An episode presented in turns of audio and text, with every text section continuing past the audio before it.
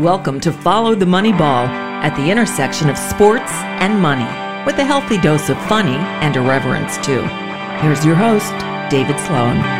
I'd like to welcome my guest for today, Jim Callis, who is the lead writer on MLB.com, covering primarily the draft and minor league prospects, correct, Jim? Yeah, that is correct. I've been doing it for. You may have been agenting before I started in my line of work, David, but that's pretty close. So um, yeah, no, I've been doing it for over 30 years. Well, I started in 1974, and I think that predated even Baseball America. Yeah, Alan Simpson didn't start that till 1981. So right. there you go. Back then, there were not many ways to get stats, even for, for guys in the minor leagues. About the only thing that was available was the sporting news. And that was always at least a week or two behind in terms of ways to keep up with your clients. But uh, so you grew up where now? In, in Northern Virginia, like so long ago that we did not have the Washington Nationals. I I was born in '67, so by the time I was conscious of baseball, the Senators had left for Texas. So when I grew up, the Orioles were the it wasn't too bad. I mean, you could get to Baltimore in probably a little over an hour, but the Orioles were the closest team. So you grew up in the D.C. area, and the Orioles were your team? No, um, I, I, was the guy, the kid who never liked any of the local teams, so I didn't root for any of the teams. Um, who was your team? Sox. My my grandparents had a place in Cape Cod, so we'd go up there every summer. So the first baseball games I remember watching were on Channel 38 when you watched them over the air. You know, I'd watch Orioles it'd be kind of grainy a little bit because Baltimore was not our local station, but I could get Orioles games on Channel 2 in Northern Virginia. And they'd be a little scratchy, but you could still make out what was going on. So you you didn't listen on radio? I mean, I I did some I'm of that too. Yeah, oh, okay. I did that too. Yeah. And like, it's, it's, I mean, all the younger people listening to this are going to be like, "What are they talking about?" But like, yeah. back in the day, it was cool. You could get with just an AM radio games from. I mean, I couldn't get West Coast games, but you could pick up as far west as St. Louis, and you could get all kinds of broadcasts. Like there were, I mean, I could listen depending on the weather conditions to Red Sox games. You know, especially if they're playing on the West Coast and it was later and it was dark, I could get West Coast games. So I did listen to a lot of games on the radio as well. Yeah, here in South Florida, it was uh, the the easiest were Yankees because there was always a huge New York presence down here in South Florida and the Cubs before the Braves moved to Atlanta. Now, once the Braves moved to Atlanta, then WSB uh, was, was available.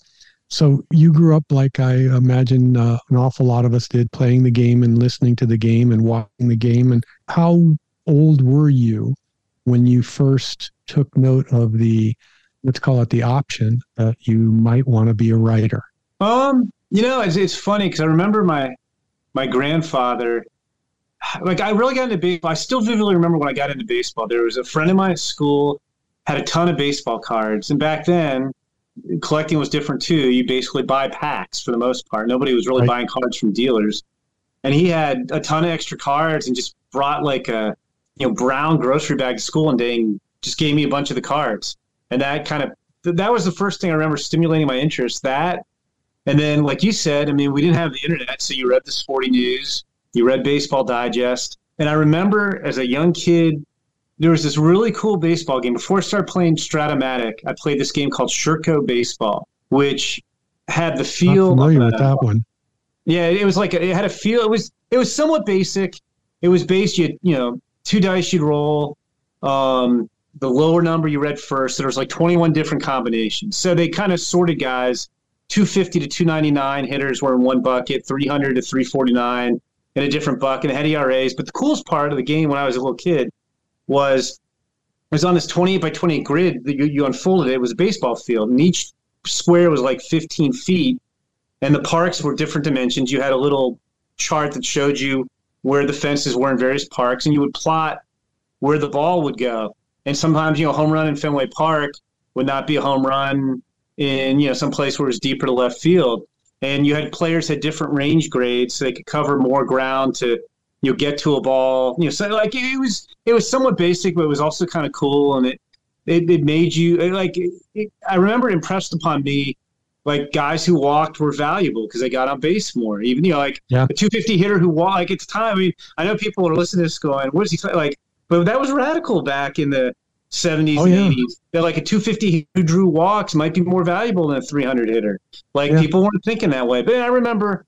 So anyway, I remember being up in the Cape Cape Cod in um, Centerville, Massachusetts, right outside Hyannis, and I would play the games. And then again, because I was a devotee of the Sporting News, because again, you know, Baseball America started. Alan Simpson started when the Sporting News cut back on their baseball coverage, and all the stuff Alan loved, like the draft and minor leagues, they weren't covering anymore.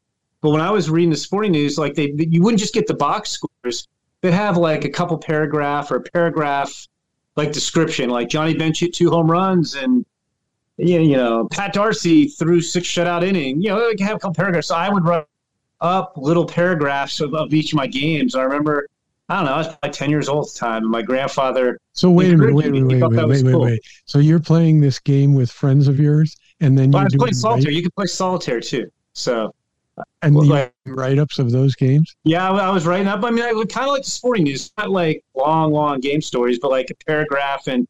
I like I, I- still I don't know why you know weird things stick in your head and I'm sure I mimic I was mimicking the sporting news, but in one game I referred to like uh, I can't remember was it Jose Morales I think at one point had the record for pinch hits in the season. Yeah. I want to say which might have been 24. Don't know why I remember that. And I and I wrote about how pinch hitter extraordinaire Jose Morales had heroic hit, and my grandfather really thought that was good. You like like very good vocabulary for a 10 or 11 year old to It use. was. pinch hitter extraordinaire. So that was kind of the first time I remember like writing and um and then when it really took off was when I went to college. Yeah, I mean I, I would I wrote for the school paper in high school, but you know most people don't know what they want to do when they're teenagers. And Yeah. so I went to University of Georgia with the idea that I would I, I got into business school. At the same time, my high school journalism teacher had relatives who had a newspaper somewhere near Athens, and I was going to do stuff there and kind of figure out what I wanted to do. But I never wound up working for her for the the high school journalism teacher's relatives paper. I, I wound up working for the school paper, and loved it. And it, it just so happened the first year I covered baseball at Georgia was the first time we ever went to the College World Series, and we had two first picks on the team. Um, and so I just loved it, and nobody else was covering it. Not even the Athens paper didn't really cover the team till they got to Omaha. The Atlanta paper didn't really cover the team, and it was a, a good team. that had three future big leaguers on it, and Derek Lilliquist and Chris Carpenter were first round picks. Steve Carter got a cup of coffee. So anyway, I just loved. I mean, that t- I got to go to Omaha, fell in love with College World Series, and it was kind of cool. I mean, the parent, the, the players were great to me because I was the only one covering them, and I was. It was funny, David. I remember I, w- I was going on the road. I was going to Georgia Southern for midweek games. I drove down to Florida State. We played Florida State in a big series on the weekend. I drove down to Tallahassee, and my professors were great too. They knew I loved what I was doing because the team was really good. And most of my professors were kind of the attitude you're taking care of business if you miss class because you leave on Friday to drive to Tallahassee, or you're going to miss the Wednesday class because you're going to go watch Georgia Southern. That's fine, you know. So it was everybody really encouraged me. It was really cool. Even your non-journalism professors. Yeah, no, I like it. At that point, well, I guess you know. And I was going to say, I, I after my freshman year, I had a bunch of credits because I went to a high school that encouraged taking AP tests, which again, I don't think a lot of high schools did back then. They do now. So I had almost a full year of credit when I got to Georgia, but that Uh-huh. also meant I had to make my decision quick on my major because after my first year there, I was essentially almost a junior academically. So I had to switch. But yeah, even my non-journalism teachers, I remember my. Like, I mean, I, I had grades and I did my work, um, but they were all the attitude like, yeah, just your assignments in, like you're doing well in the class. But yeah, it was it was great. I mean, it was really encouraging. Like all the non-journalism professors were encouraging. We had an independent school paper, so we weren't part of the school. It was independent. We had an ad staff that sold ads, uh, but we were like the only school newspaper there was. But when the team went to Omaha, the uh, athletic department and the newspaper split the cost of me go to Omaha, which was pretty cool. I guess because I had covered the team all year, and the school paper wanted to send me, but I think they wanted to foot the whole bill. And so I, I traveled with the team, and that was pretty cool too. Like like thinking about all these years, they didn't have to do that. And then at that point, I was hooked. So I was So hooked. you were 19, 20 years old at the time. Yeah, and it was funny. So again, well, we'll I'll date myself again. Back then, there was no internet, so find out where we had to get ranked where we were ranked in the rankings, and Baseball America had the best rank. You had to call Baseball America, and they would read you the top 25, one through 25 every week, which was kind of a funny way to do it. So we would do that, and so they had a year long internship, but they were so short handed. It was going to be a bunch of filing and office work, and I was like, I'm not going to put my degree on hold for a year to do that. But I started talking to John Shear, who was the managing editor of the magazine at the time. And I called him about the internship. We got to talking. I found out, okay, I'm not going to be interested in it. But I was like, I, I, I was a little bold. I was like, how do you pick who writes some of your features when you do features on players, on college players? Because they'd written features on Lilliquist and Carpenter using a writer from the Athens paper, then a, writer from the Atlanta paper. And I was like, those guys didn't even come to the team. Like, they weren't at any of the games. And, um, and we just got to talking. And then next spring, they had me write a feature on how Georgia was rebuilding his pitching staff. And they had an internship that was a summer internship to um, the, the first thing I did, they were doing a big book on history of the draft. And the first project I undertook was I literally input the, like name, position, school, and an asterisk if you didn't sign for every player who'd been drafted from 1988 at that point, which was a lot of data entry. It was, it was, but I, I did it, I did it well enough and quick enough that I had enough time to do writing. And at that point, like I knew I wanted to work for Baseball America. I mean, at the time, uh, and again, I mean, this was 30, almost 35 years ago. Nobody else covering prospects. Nobody was covering the draft. I, I'd started reading the magazine in high school because I just thought it was really cool the depth they went into, which nobody else was doing. At that point, they were your source for minor league stats. Yes, they were two weeks old by the time you got them, but you yeah. that was your own choice. Like you had no alternative. One quarter left. They hired me to come back after I finished my degree. And the winter meetings were in Atlanta. So I literally turned in my last pay. I had a class where you could turn in a paper, take a final, and I drove from Athens to Atlanta for the winter meetings, and I've been working ever since. So not only were, and correct me if you disagree, not only were they not covering the draft that much, or covering even more importantly prospects, but teams were not really valuing prospects back then to they do now or have the last several years since the Moneyball book came out. Uh, yeah, I would agree. I don't. I mean, I think they cared about prospects, but not like they do today. And I think, a, I don't think about it that if you have young players who are good, they're cost. Con- I mean, they knew they were cost controlled, but the way salaries have continued to grow, grow and grow.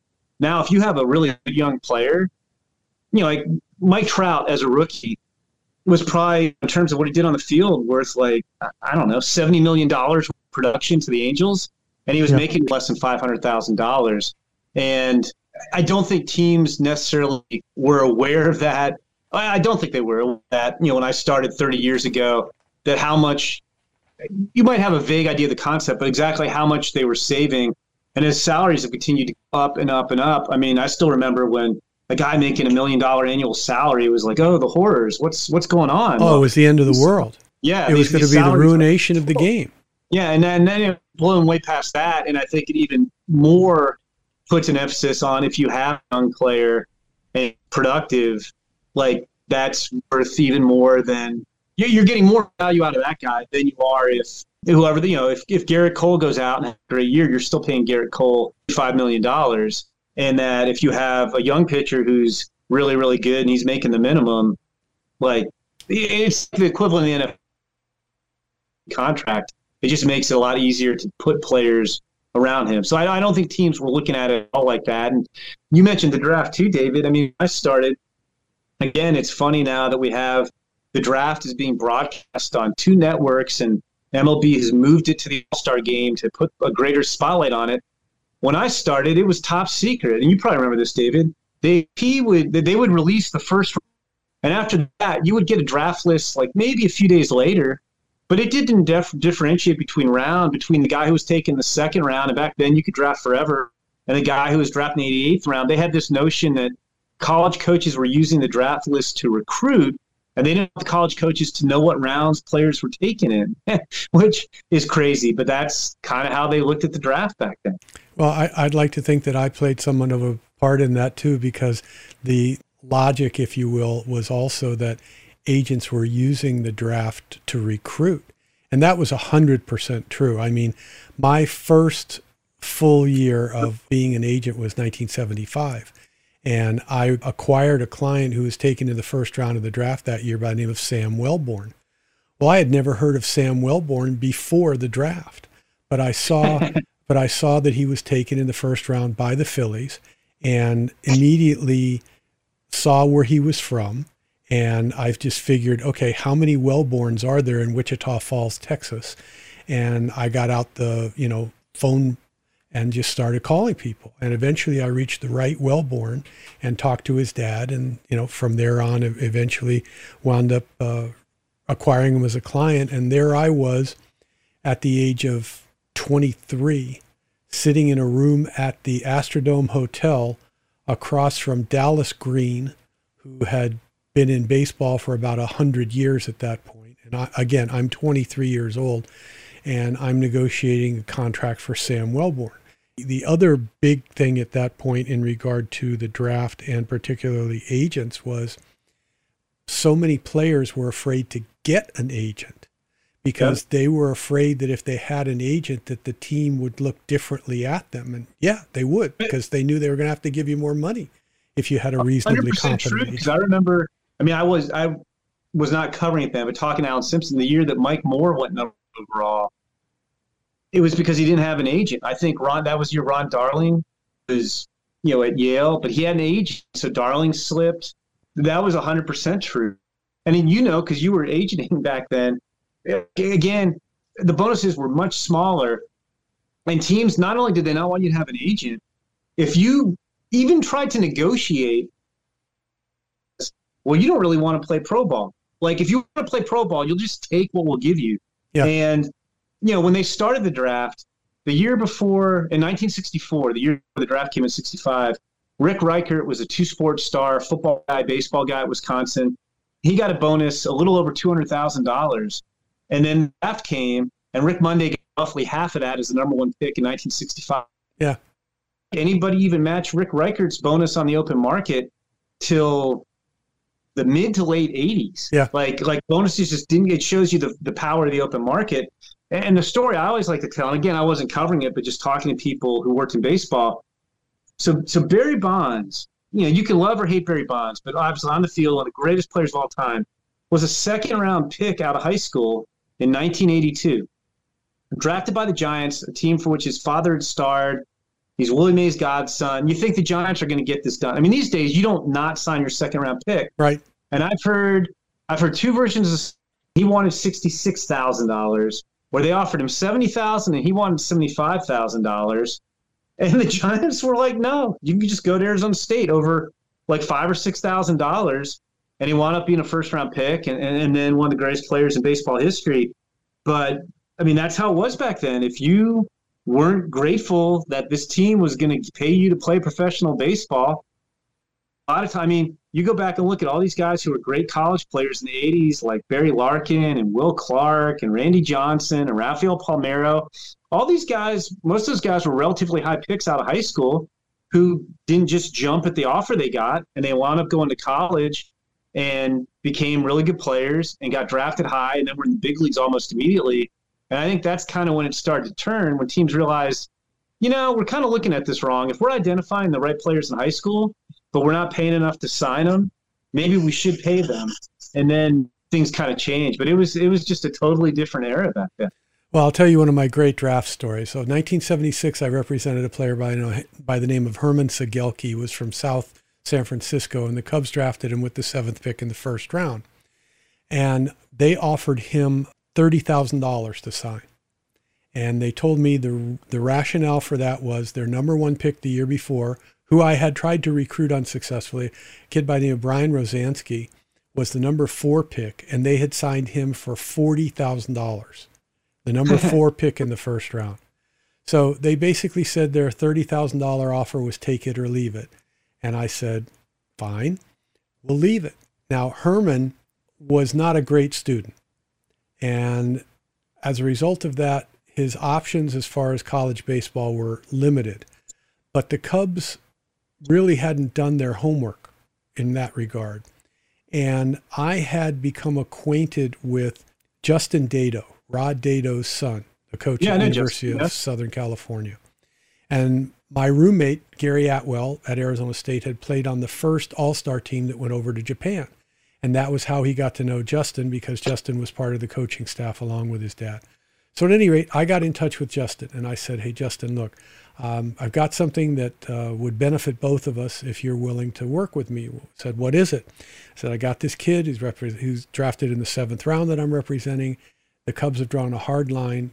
It'd really be great if I could release a story to the Chicago newspapers that he was going to sign a letter of intent to attend USC. And Justin said, Well, I don't have any problem with that, but it'd be good if I had a scholarship for him just in case he did show up. What are the chances of him going to school? And I said, Justin, the only way he could get into USC would be with burglar tools. and Justin allowed me to release that story. And literally 24 hours later, the Cubs offer went from 30,000 to 50,000. They threw in some college money, which we both knew Herman was never going to use, and the incentive bonus, and Herman signed and went off to rookie camp. So that yeah. that was just the way things were back then. But again, the number seven pick signing for 50 grand, 50 grand. It was a completely different world back then. So so let me let me go back a, a, a little bit to Uh, earlier point in our discussion. So, nine or 10 years old, you were writing these sporting news type blurbs. That's amazing to me. And the reason that it's so amazing to me is you probably don't appreciate it, but for most people, one of the most difficult skills is learning how to write. I mean, I, I can remember. I can remember my freshman year at Arizona State. There was a guy who, who I became friends with who was on the baseball team, a kid by the name of Kent Jacobson and Jake played pro ball, uh, wasn't drafted high, and I think he got to double A or triple A with the Brewers. But at any rate, we're in a, a, political science class where there was, you know, two, 300 kids in an auditorium taking notes. He didn't know how to take notes. He didn't know how to write a coherent term paper. And this was a kid who was a freshman in college, so 18 at least years old, 17, 18 years old.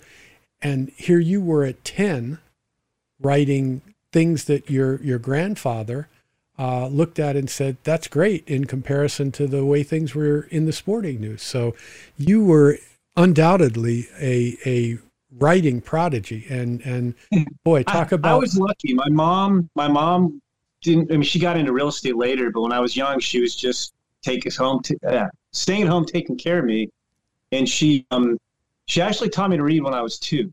Um, so I read a ton. I mean, I think you become, I think the two ways you become better at writing are one by reading and seeing how other people write, and two by writing a lot.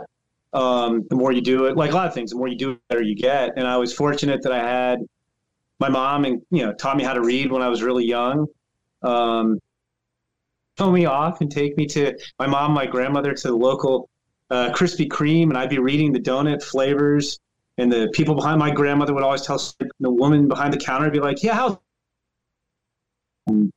They would, "Oh, yes, he is," and have me read some more. But they encourage. I, I learned how to read when I was young, and I always my you know one go one anytime I wanted more books off to the library. You know, nice feedback from my grandfather. You know, you know, you're 10 years old. Your grandfather's like, "Hey, this is really well written," even though it's three sentences. Just encourages you to do more. So I had I had a lot of people encouraging me, I guess, when I was young. No question about that, and and that had to play a huge role in it. But um, you had to also be pretty damn good. So I, I think that there was uh, some natural ability there, just like uh, a kid at ten years old being a prodigy as a pitcher.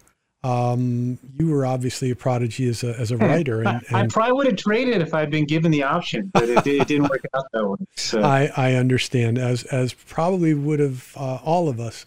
You know, um, it, it's it's it's certainly something everyone you know enjoyed playing the game and and would have loved to have been able to play it better. Even even great players I know, um, guys that I represented who who played in the majors. It was like, well, you know, if I would have been able to do this a little bit better, I'd have been a better player. And, you know, pitchers always wanted to hit, um, that sort of stuff. So, you know, I, I, I had guys that uh, were pitchers. It was like, oh, man, they won't let me swing the bat. I'm telling you, I'm a good hitter. I'm a good hitter. Yeah, sure. Sure you are. Every pitcher thinks they can hit, I say. Yep, no question about it. No question about it.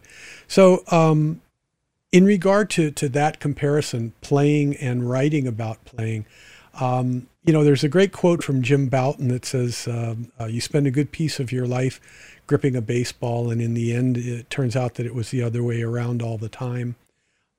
Would you say that a similar situation exists in terms of, of writing? Um, for example, if you weren't writing for MLB, would you be writing books, let's say, or for, for a different publication? I don't know because you know, it, like I've kind of done the same thing pretty much my whole career. Um, I mean, I guess probably because I've, I've done it for so long. Like, but like I don't know what like if I hadn't started work for Baseball America, I don't know what my my path would have been because there weren't a lot of different options back then in journalism. Um, but I pretty much have been doing what I've been doing. I mean, the only thing at time I did something a little bit different. I when we moved from North Carolina, where Baseball America is still based, my wife and I moved to um, Illinois, where she grew up, she's involved in the family business. 1997, and we had two young kids, and we'd, we'd have four. Back again, it was so long ago, you couldn't really work remotely very easily. So I worked at Stats Inc. for a couple of years, and back then it was like they did a number of books. I was in the publications department, so there was writing involved there to the same extent. And then Baseball America got sold, technology changed And they asked if I want to come back and work from home, which was great with with three and then soon four young kids at that point. But yeah, I don't know. I mean, I obviously enjoy writing. Um, so yeah, I mean, I probably would have found some similar career, I guess. Um, I mean, the funny thing is, like, it could have turned out differently because when we moved up here, and again, I mean, this was I, the internet was just starting, which seems strange to say. So there weren't, you know, a, a lot of you know, it wasn't like there's all these places, outlets on the internet. But I, I interviewed. I came up here. There were there were three when we knew we wanted to move up here. But I need to some kind of job up here. I interviewed at three places based up here. There was Stats Inc., which is still going strong and is still in the Chicago area. Although they kind of altered the way they did things. They got bought out by Fox Sports about three years later, right after or right before I moved or switched back to the A. I interviewed with Inside Sports. They were based in downtown Evanston, where where Baseball Digest was also based. It was the same publishing company, although they eventually went under. So it was good that I didn't necessarily go that route. And then I was really interested in working for Pro Football Weekly, which was based in suburban Chicago. That was kind of the football version of Baseball America. And I, I interviewed there, and interview went well but Stats Inc. offered me a job first, and I took it. So like if if Stats Inc. had dragged their heels, did I might have gone to work for Pro Football Weekly in 1997, and they they're no longer in business. I mean, I obviously would have gone on something else, but like I might have been at Pro Football Weekly for 10 or 15 years. Yeah. In terms of writing, though, do you feel that there's an important part of you that is expressed in your writing? Because your writing is different from Jayson Stark's writing or Ken Rosenthal's writing or Bob Nightingale's writing. And that being said, do you feel that that is even a small facet of who you are, that need to express yourself in the innate Jim Callis way? Maybe a little less so than you might think, just because a lot of a lot of my writing has evolved now. I'm writing up draft reports or player reports for for minor leaguers, which isn't exactly creative. You're more. I mean, I do try to put some work in and give you some background on the player, and I do try to dig deeper. Like, but but I, I get what you're saying too, because like I just like I don't get to do as many features because I'm doing so much reporting and ranking of players. But I just wrote a feature on Scott Rolen and how the Phillies scouted him when he was. You know, again, this was way back when, 1993. He's in Southern Indiana, which is not a baseball hotbed how he lasted 46 picks and he was a two sport guy. And like, like I didn't doing that because you you got to show off your writing chops a little bit and tell a story, and that was fun. And I guess thinking about just talking to you here, David, I, I guess it, it's not even so much the writing. It's like I put a lot of time and effort into ranking players, and I know that there's not necessarily a right or a wrong answer. We may not know that answer for five or ten years down the line because a lot of these guys are pretty young and they're they're high school players if we're talking about draft guys. But I still take a great deal of pride in in having good information and making sound decisions and how I rank them, if that makes sense, or mock draft where I'm projecting the first 28 picks, where again, I'm not being Mr. I'm not being as stylistic as say Jayson there. I'm just trying to hit you with a bunch of information about who teams might pick. I deal with pride in having the best information and making more phone calls. Yeah, I mean, I, I guess it's funny. I hadn't really thought about it, but I, but I guess I do. I, I guess that it's necessarily, the, you know, like again, I'm like I'm writing memorable prose, but I hope I'm giving you a lot of like when I'm writing down reports or mock drafts even in those cases where you're not being creative per se, I still am taking a lot of pride in trying to express, hey, I've talked to a bunch of people and here's what I got. Well, I'm not just saying this to blow smoke up your ass. I, think the, the thing that's always stood out for me in your writing is your perspective. You have not just taken a straight, okay, I heard from three scouts regarding this guy and their opinion is this, this, and this. And I've seen the guy myself and I've baked that into the cake. And now here's what I'm putting out. Your perspective is completely different than that. Your perspective is one that I think encompasses a deeper dive, let's call it, than most of the the other people that cover the same ground that you do. And I think that's one of the things that makes you a great writer. That's just my perspective and take it for that, which really isn't worth much. But nonetheless, th- that's one of the things that for me has always stood out about you, in addition to, to just who you are as, as a human being, which is a, a great person, a great guy. Um, pivoting uh, in a different direction here, um, you covered college baseball a long time. And I'm sure you've also taken note of developments in other areas of college sports. I'm wondering do you think that there will come a day in the not too distant future where some of the uh, name, image, and likeness money is going to go into college baseball? Because there's always been an occasional prospect who is ranked highly. And for whatever reason, um, does not sign with the team. And, and generally, that's been in the past because his price wasn't met or he was drafted by a team that, that approached him poorly or whatever the case may be. And the kid winds up as, you know, first or second round talent going to college baseball. Now I'm wondering if it's going to change where you get a kid who may be, let's say, a marginal first round draft choice and he's approached by a college coach and who tells him, okay, look, they're offering you decent money, but we can provide you with a quarter of a million dollars in NIL funds for the three years that you'll play here before you're drafted again. And when you come out as a junior, you'll be drafted much higher. Do you think that will happen? And, and if so, when do you think that that will start having an effect on, on the way that uh, the draft is occurring anymore? Yeah, I mean, I don't know. Like first round pick, you're talking Millions. three million. Let's even say second round pick. Like like if it's a high school kid, it might be two million dollars. I just don't know how many schools have that kind of NIL money. Like it's fine. I'd love to know what. Like everybody thinks LSU, and they may. Well, LSU probably does have the best NIL program out there for baseball right now but nobody really knows what you know Dylan Crews was getting or Paul Skenes is getting. And I've heard rumors of seven figure deals for players, but I've also heard ah, it's more like hundred thousand dollars a year for ten years. I, I, I don't. So we don't know. Like it's all just random speculation. LSU continues to you know do great in recruiting, but there's also a lot of reasons you'd want to play at LSU. I mean, it's a great program. It's a great fan base.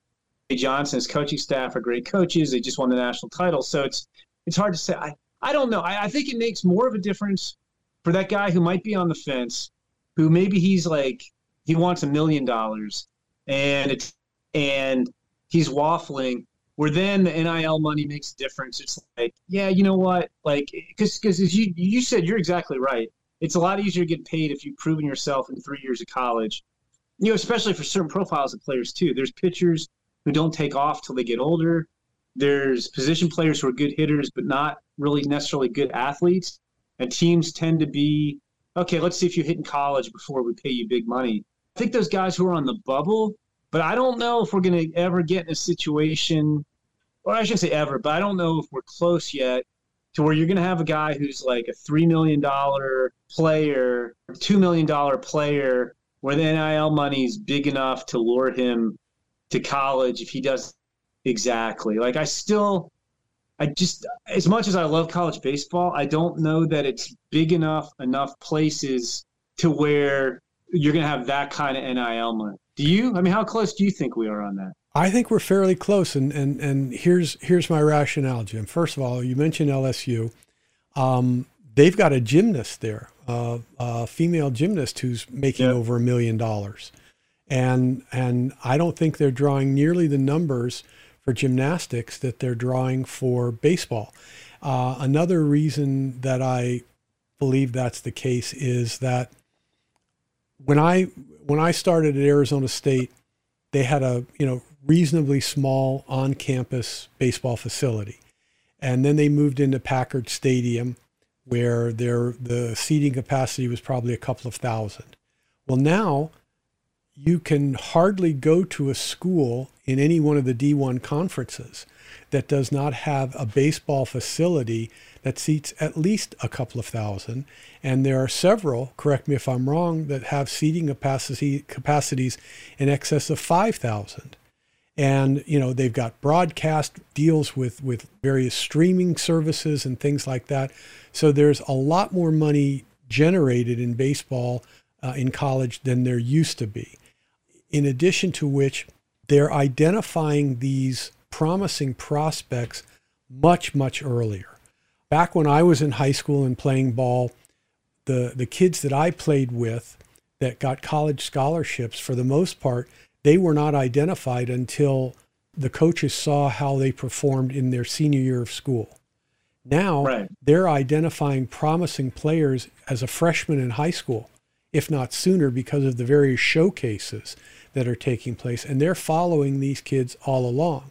And they want to get those kids because they've spent money just following those kids in time. And they're going to want to get some return on their investment. And in order to do that, they've got to recruit the best talent. And uh, again, I don't think it's going to be where you're going to see a, a kid who's in a position to sign for three or four million dollars.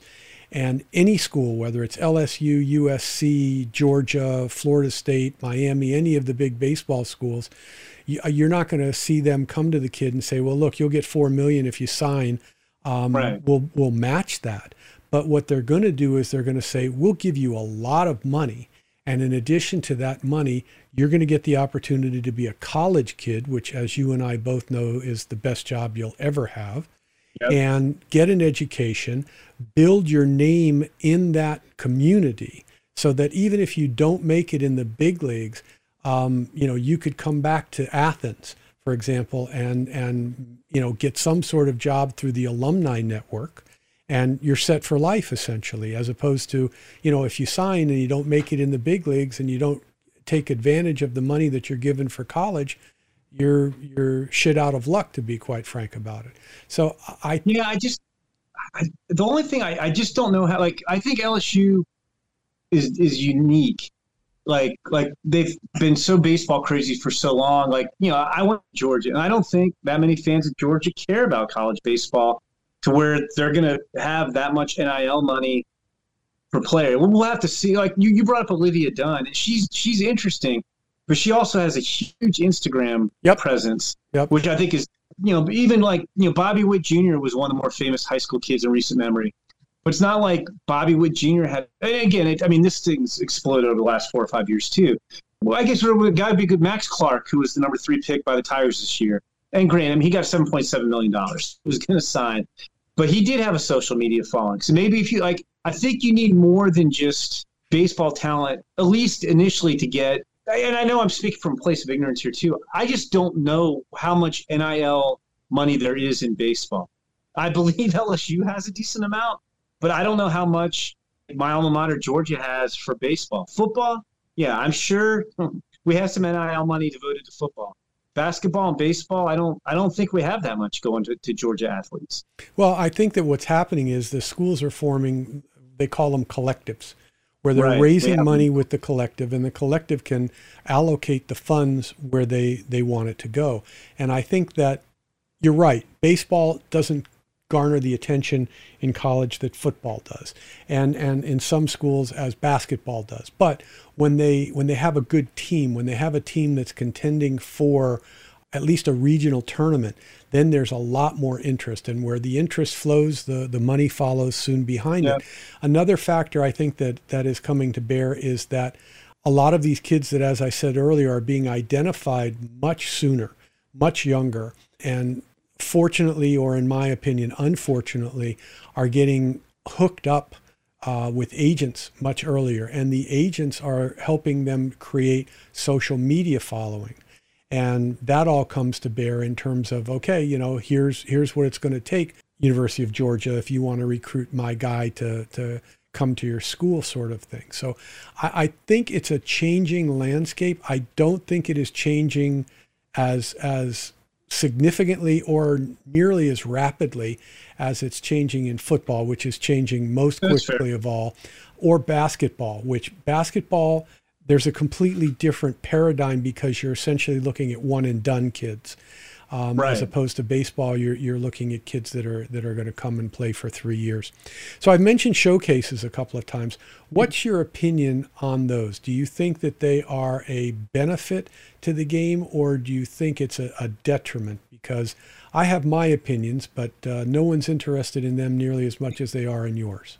Well, I, I think there's there's benefits and detriments to showcases. And again, this is, I guess, a sign that you're old is how much different things are. Like when I started, maybe the area code games was going on, and then I think Yeah. Team One had a showcase or two, but there weren't showcases. Now everybody there's showcases depending on where you live year round. Like if the weather's good enough, there's showcases all over the place. I think generally today, people players get seen. Players don't fly under the radar as much as they used to. Both I'm not just seeing saying sign pro ball. Like to me, and I'm with you. Like unless you're getting paid, you know, an amazing amount of money, and even then, I think a lot of guys who'd be first out of high school would be first round picks out of college.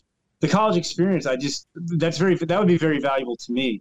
So showcases, you know, getting played. Maybe it's not players going in pro ball, but it, but it helps them get a chance to play college baseball and helps them, you know, get a college experience or enhance their college experience is important. So I think that part's good.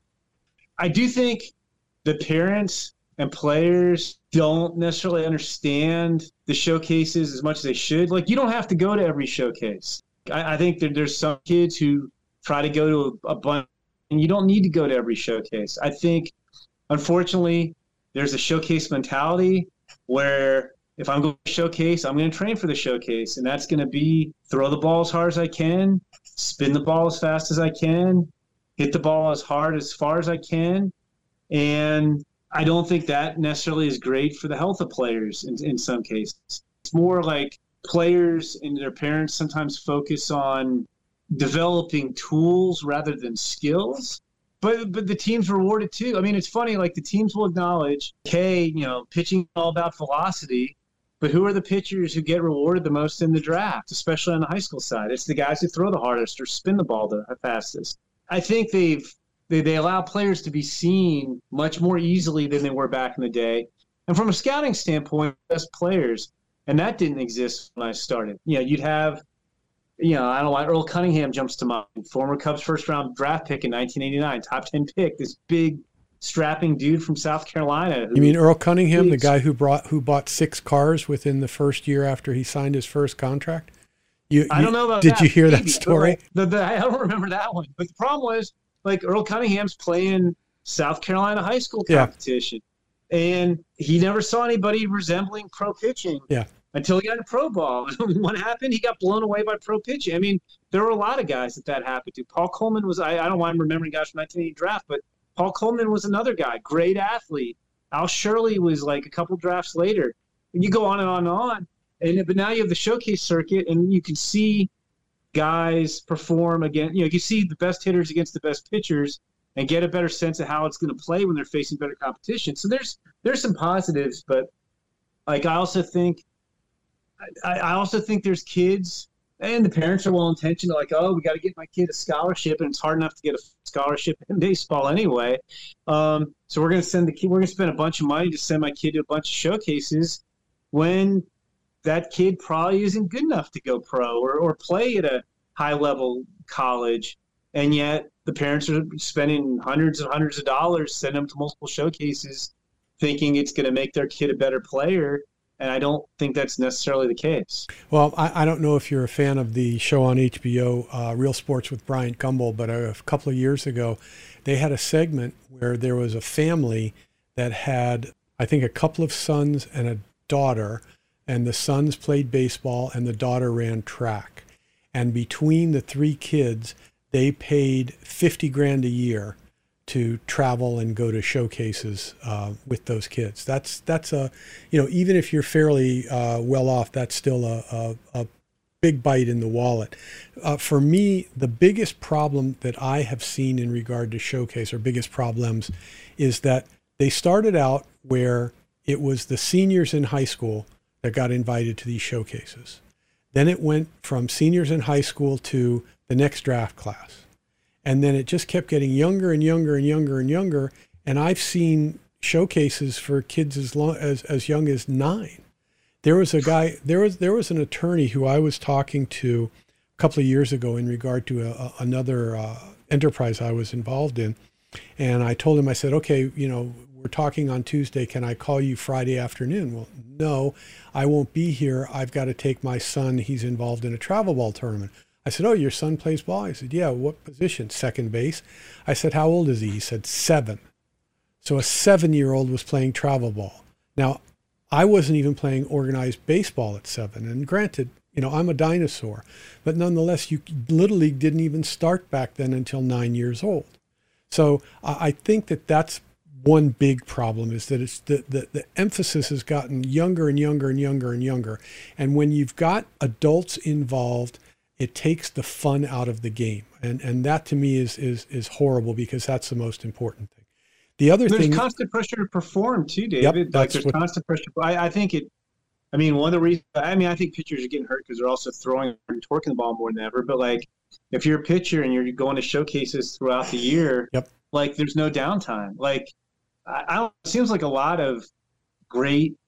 And again, maybe I'm, you know, get off my lawn. I'm, I'm talking like an old guy, but a lot of great players when I was growing up were starting to cover it were multi-sport guys who yeah. played baseball in the spring and maybe you played during the summer and football in the fall and basketball in the winter. Yep. And it kind of develops different groups of muscles. If you're a pitcher, it gave you some natural time off.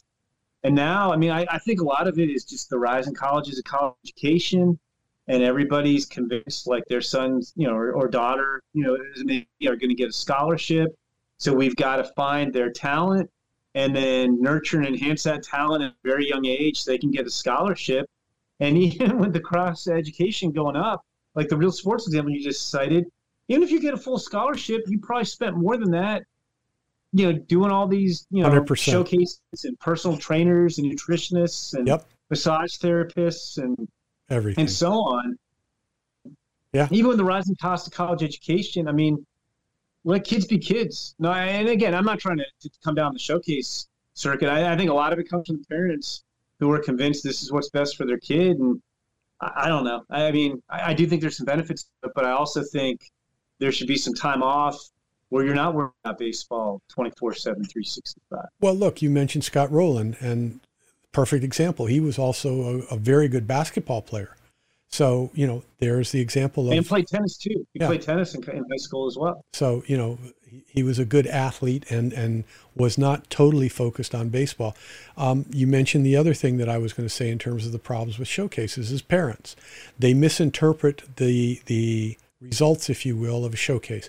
Kid goes to a showcase, blows up, and now all of a sudden, a parent who's looking at a kid from the perspective of maybe this kid would be good enough to get a scholarship to a D2 or a D3 or an NAIA school, and now all of a sudden, oh, he's a number one draft choice.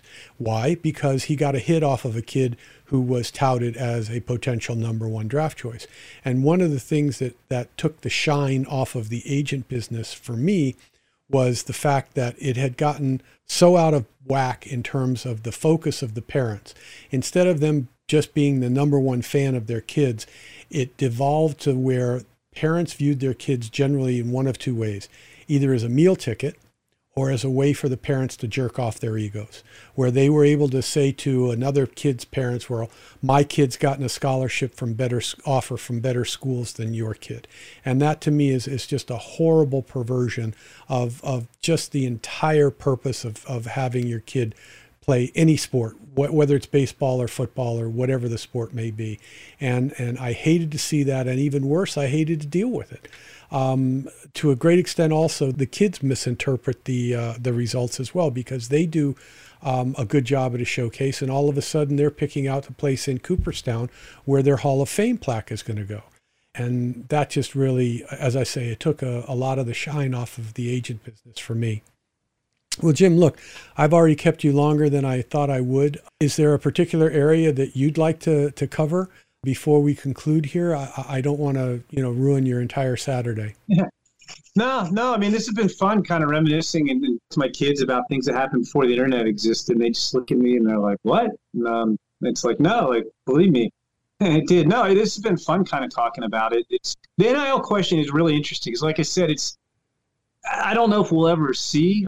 It, it seems like Congress is anxious to pass NIL legislation because they're getting by the NCAA, but um, I'd be very curious just to see what the NIL numbers are.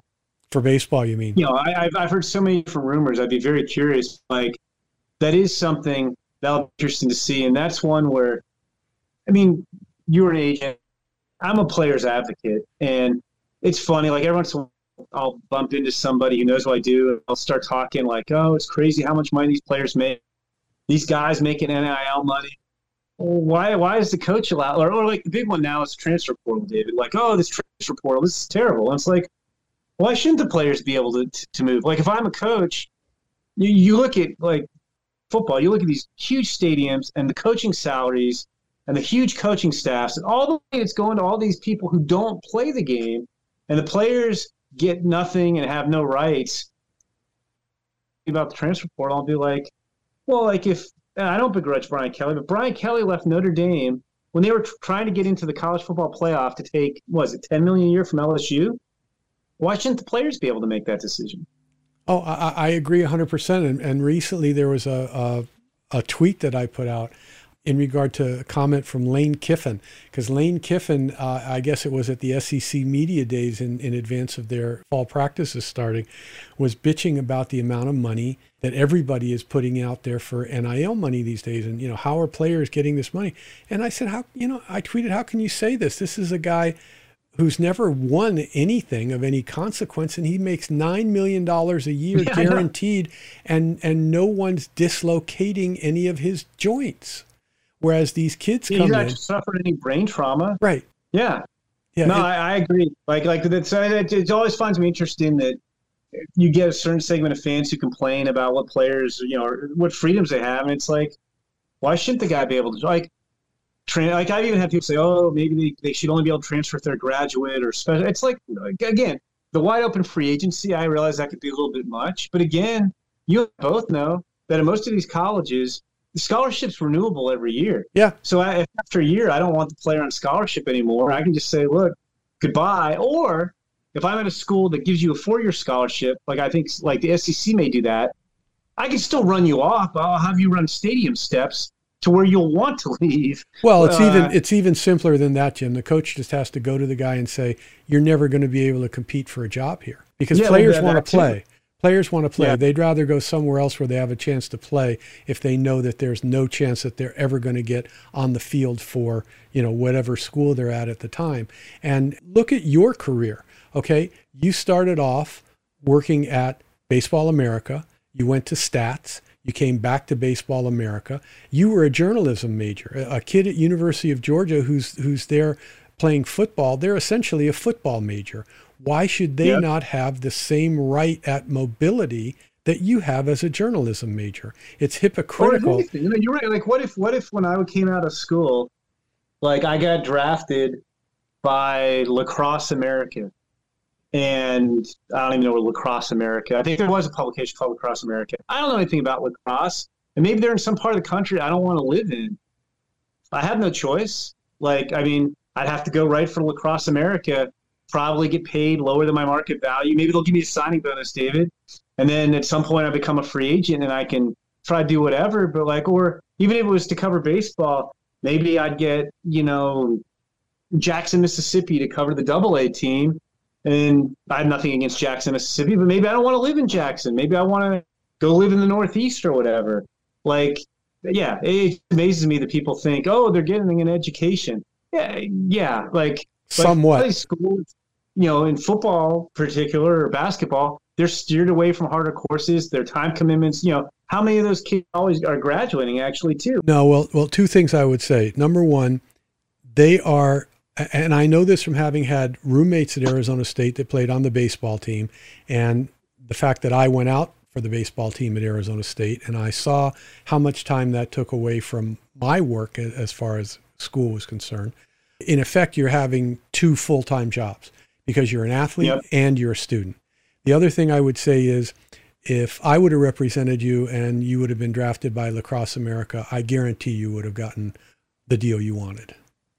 Well, good. Yeah, I hope so. I, am sure I would have, David. So, I, I, would trust you to get uh, to get the deal for me. And it was, it was, interesting, like talking about how back in the day, you know, I mean, guys have agents, and you'd recruit. I mean, it's so different. I mean, you you know, you're talking about identifying players early. Agents have to recruit players earlier too. Like if you wait until they're a high school junior or senior, it's too late. Just I was talking to agents after this draft just finished. They're already looking at not just 20 I mean 20 got 2024 kids are already committed. Yeah. They're looking at 2005 and 2026 kids right now. 100%. 100%. And the 2026 kids are like 15 years old. Right. So, right. And that's way But if you don't lock them up now, you're not going to get them. Yeah. And 15, I'm sorry, that's way too young to make a decision that is that important in terms of determining what you will do and what you will be literally for the rest of your life. Because an awful lot of people and this may or may not be true in your case, it, it, was not in mine, but an awful lot of people, when you go to college, that's the time in your life where you make a lot of lifelong friendships and in many, many, many cases meet the person that you're going to marry. So uh, a kid at 15 is not capable of making that decision. And many parents of a 15 year old prodigy athlete aren't really capable of making that decision because they were never in that position themselves to begin with and have no idea whatsoever of how to make those decisions. So what's happening is you're getting people whose interests don't necessarily coincide with that athlete and that parent, be it the college coach, be it an agent, be it a pro scout, who are influencing them and telling them, well, you should do this or do that or go to this school or go to the other school. So the the individual player, which you're a player advocate, I was a player advocate for 44 years representing them. I'm still and always will be on the side of the players. Those interests are not being served as well as they can be and and much to the to the detriment of not only those individual players but the game itself because if the individual players aren't being served how can the collective bunch of players be served yeah interesting point. point and you know the different entities you're talking about too also have different goals in mind like not everybody's even working toward the same purpose. So right, one hundred percent. And and you know, oftentimes in the case of college coaches, you're a shortstop, let's say, and they're coming to you and they're saying, you know, we want you to come to our school. Well, there's already a kid at that position, and there's a kid backing him up, and they're recruiting you out of high school and another kid out of high school and a junior college kid that play the same position. Now, you may or may not be aware of it, and you may or may not be a kid that says, Well, I don't care who else you recruit, I'm going to take the job. But nonetheless, all those things factor into your opportunity to play. And as my former college roommate and player who started as a freshman as, at Arizona State, Gary Atwell, said, Players play, players play. Thanks to Jim Callis of MLB.com. He's still on Twitter as Jim Callis MLB. If you're enjoying the Follow the Moneyball podcast, I hope you'll share it with others who might appreciate it. Our home base is followthemoneyball.substack.com. From there, you can listen to past episodes, leave a comment, or send me a message. Constructive criticism and guest suggestions are welcome. Until next time, I'm David Sloan. Thanks for listening.